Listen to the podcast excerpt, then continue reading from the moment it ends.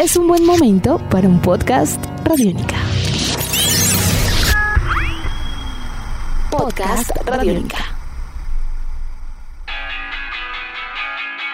El 29 de abril de 2015, en el Estadio Metropolitano de Barranquilla, jugaban Junior contra Uniautónoma por la Copa Colombia. A los 15 minutos del segundo tiempo, entró un joven de 16 años a la cancha, a quien le faltaba su antebrazo izquierdo. Su nombre, Lorenzo Orellano. Hoy, nuevo jugador del Alcorcón de España. Esta es su historia. Bienvenidos a Tribuna Radiónica. La noticia se conoció en diversos países. Lorenzo se consolidaba como el primer jugador en situación de discapacidad en disputar un partido de fútbol profesional colombiano. Quien lo puso a debutar fue un viejo conocido por todos nosotros, Giovanni Hernández, director técnico de Uniautónoma en aquel entonces, en ese momento. El eh, volante Lorenzo Orellano empezó a dejar su impronta desde esos 30 minutos iniciales que tuvo en el profesionalismo, pero dejemos que sea el propio Lorenzo quien se presente a continuación. Hola Juan, buenas, ¿cómo estás? Un saludo a todos los oyentes de Radiónica y pues mi nombre es Lorenzo Felipe Orellano Vallejo, conocido como Lolo, pues jugué en Uniautónoma gracias a Dios y a la confianza del profesor Giovanni Hernández. Y pues bueno, luego pasé a Estados Unidos, a Miami Dade, luego regresé a Colombia a, Patriota, donde no tuve mucha participación en el primer equipo y pues luego eh, salí del país a Costa Rica y bueno, ahora acá en Europa y gracias a Dios.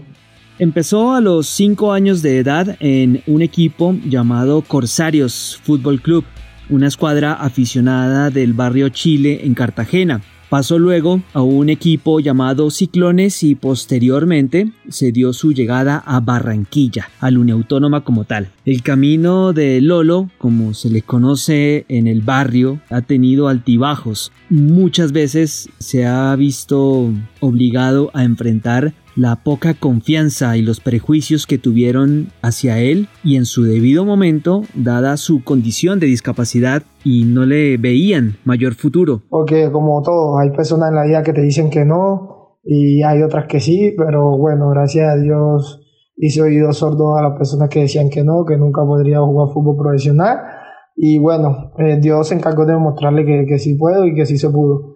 Entonces, no fue fácil porque es un deporte donde tiene que sacrificar fiestas, sacrificar eh, reuniones familiares, sacrificar a veces hasta novia. ¿Por qué? Porque eh, te toca estar metido lleno con, con lo que quieres para poder cumplir tus sueños. A finales de 2015 y siguiendo la línea temporal de la carrera de Lorenzo, Uniautónoma se fue a la B y días más tarde la Universidad Autónoma del Caribe anunció que no iba a continuar con el proyecto deportivo. A Lorenzo, por ende, le tocó buscar equipo por su cuenta. Uniautónoma no alcanzó a ubicar a todos sus jugadores en otros equipos. Lorenzo logró posteriormente ser tenido en cuenta en el Miami Dade, un equipo de los Estados Unidos y luego siguió su carrera en Costa Rica, en el Limón Fútbol Club, otro equipo también del área americana de la región y también de primera división. A dónde iba llamaba la atención dada su condición, aunque en últimas sus características de juego hablaban y hablan más por él dentro de una cancha como tal. No, pues mis características de juego son soy ágil, driblo bien, tengo buena pegada, buen pase gol, buena visión de juego, inteligencia anticipada. Bueno, esas son mis, características más, más fuertes.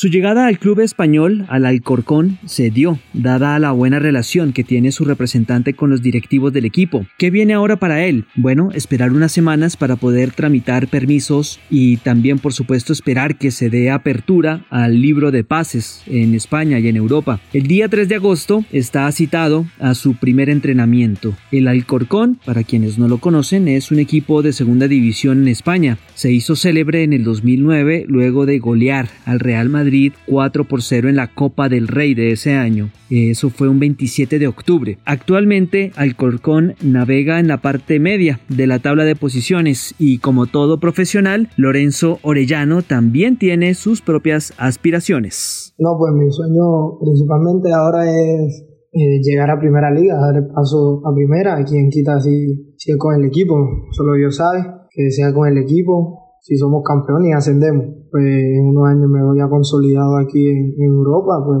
haciendo mi carrera de futbolista profesional aquí en Europa y, y bueno, todo se lo dejo en manos a Dios, en las manos a, Diosito. Edición de este podcast a cargo de Juan Messier. Mi nombre es Juan Pablo Coronado y nos volveremos a encontrar pronto en otra edición de Tribuna Radiónica. Chao. Nuestros podcasts están en radionica.rocks, en iTunes, en RTVC Play y en nuestra app Radionica para Android y iPhone.